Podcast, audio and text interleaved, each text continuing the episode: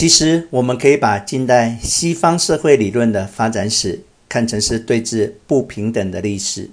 在传统社会与王权时代，有阶级不平等与统治者被统治者间的不平等，所以社会契约论、天赋人权论与诸多自由民主理论等，都可被视为是打造政治上的平等。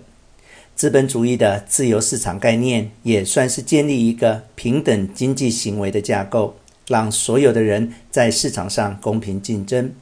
到后来，大家发现资本促成了所得分配的不公平后，社会主义的出现乃是谋求消除经济上的不平等。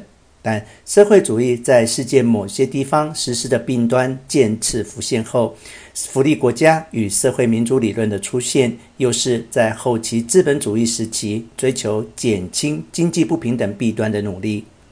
而诸如女性主义、多元文化主义等等，也都是在追求消除性别上与文化认同上的不平等。虽然这种不平等并非个人的，而是族群性的。西方文化从卢梭开始，正式勇敢地面对文明带来不平等这个议题。之前不是没有这样的认知，只是少有人像卢梭一样公然地反启蒙。旧约圣经中，该隐因为嫉妒他的兄弟亚伯献给上帝的祭品较好，就将他杀了。希腊悲剧中，诸女神抢金苹果所代表的头衔，而引发特洛伊战争。这些都是因虚荣心而陷溺于不平等心态所带来的灾难。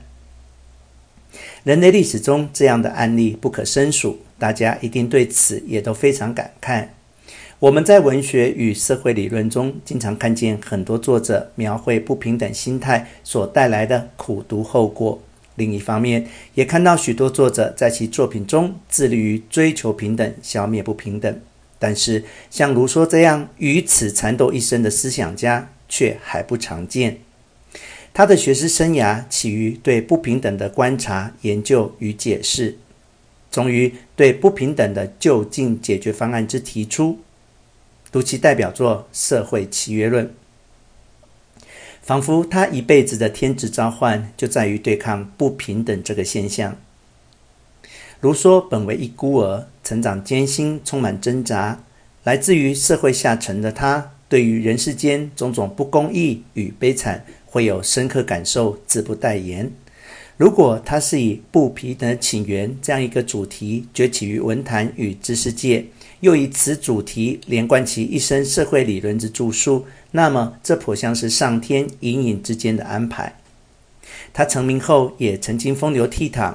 歌舞升平，迷失自我，但这一切仿佛是命运刻意让他经历人世各种境界，并赐予其一支雄伟的笔，以便有朝一日书写出对人类文明发展进入歧路的深刻反思与解决之道，诚可谓戏剧性。啊，人呐，不论你是何国籍，不论你有何种思想，请听吧。这是你的历史。卢梭在《论人类不平等的起源和基础》的序言中写下这段话。